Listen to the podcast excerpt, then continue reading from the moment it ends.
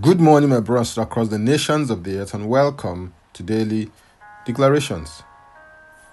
Our declaration for today came from 2 Kings chapter 4, verse 26 and 27. And it reads, Please run now to meet her and say to her, Is it well with you? Is it well with your husband? Is it well with the child? And she answered, It is well. Now, when she came to the man of God at the hill, she caught him by the feet. But Gehazi came near to push her away. But the man of God said, Let her alone, for her soul is in deep distress, and the Lord had hidden it from me, and has not told me. The earlier part of this verse of scripture was an instruction from Elisha to Gehazi his servant to inquire from the Shunammite woman about her well being. I find it interesting that although at this point her child lay dead, yet she still answered, It is well. How could she say it is well when her child lay dead and she had come to Elisha to hold on to him until the Lord raised her child back to life again? I believe that when she said it is well, it was a declaration of faith. When she said it is well, she said what she wanted to see and not what she was experiencing at the time. Although faith does not deny the facts, genuine faith always believes, speaks, and acts despite the facts. This attitude and practice of speaking with the mouth what you believe in your heart is what causes you to take physical delivery in line with your confession, proclamation, and declaration. This is how confession brings possession. Although in some quarters the phrase it is well has become more of a cliche, when the Shunammite woman said it, it was rooted in her confidence in God to perform. Proverbs 3, verse 5 to 6 declares, Trust in the Lord with all your heart, and lean not on your own understanding. In all your ways acknowledge him, and he shall direct your paths.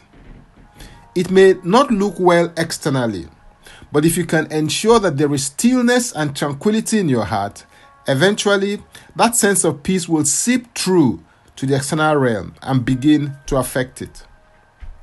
You are only able to be still in your heart because you trust Him completely, absolutely, and totally.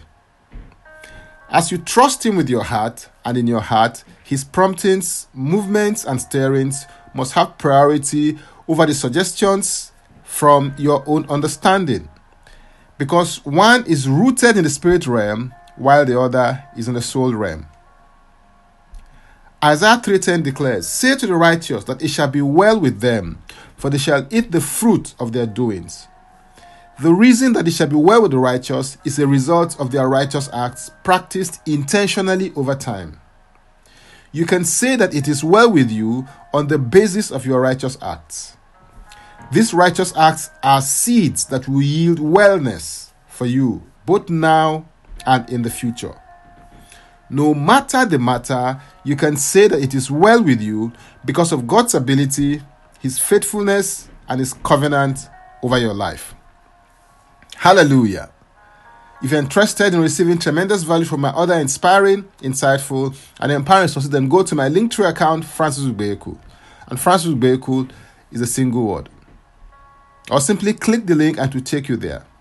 Now, let's take the declaration together and I stand in agreement with you as we do that. Father, I thank you for your grace, goodness, and generosity over my life. I receive grace to live my life to the full.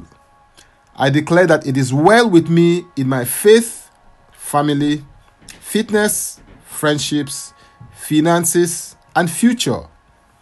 I declare that I see the goodness of the Lord every day. I am positioned for insight, impact, and influence. I bring glory to God. In Jesus' name, Amen. If you'd like to receive eternal life, which is a God kind of life, please say this prayer after me Father, I come to you today. I believe in my heart that Jesus had died for my sins according to the scriptures. He was raised from the dead for my justification. I receive Jesus Christ into my life today as my Savior and my Lord. I am now a child of God. Thank you, Father. In Jesus' name. Amen. If you've just prayed this prayer, please send an email to info at ignitedailyinspirations.com. That is info at ignitedailyinspirations.com using next steps as a subject so that we can help you grow into maturity in Christ. For tips on leadership, wisdom, and inspiration, connect with me on Facebook, Twitter, and Instagram. Subscribe, follow, rate, review, download, and share episodes of Daily Declarations podcast on Apple Podcast and Spotify. Before I come your way again, I want to pray for you and bless you. May the Lord bless you. May the Lord keep you. May the Lord make his face to shine upon you and be gracious unto you. May he lift up his countenance upon you and may he give you peace. In Jesus' name, Amen. I am Francis Ubeyeku. Bye for now and God bless. Jesus Christ is Lord.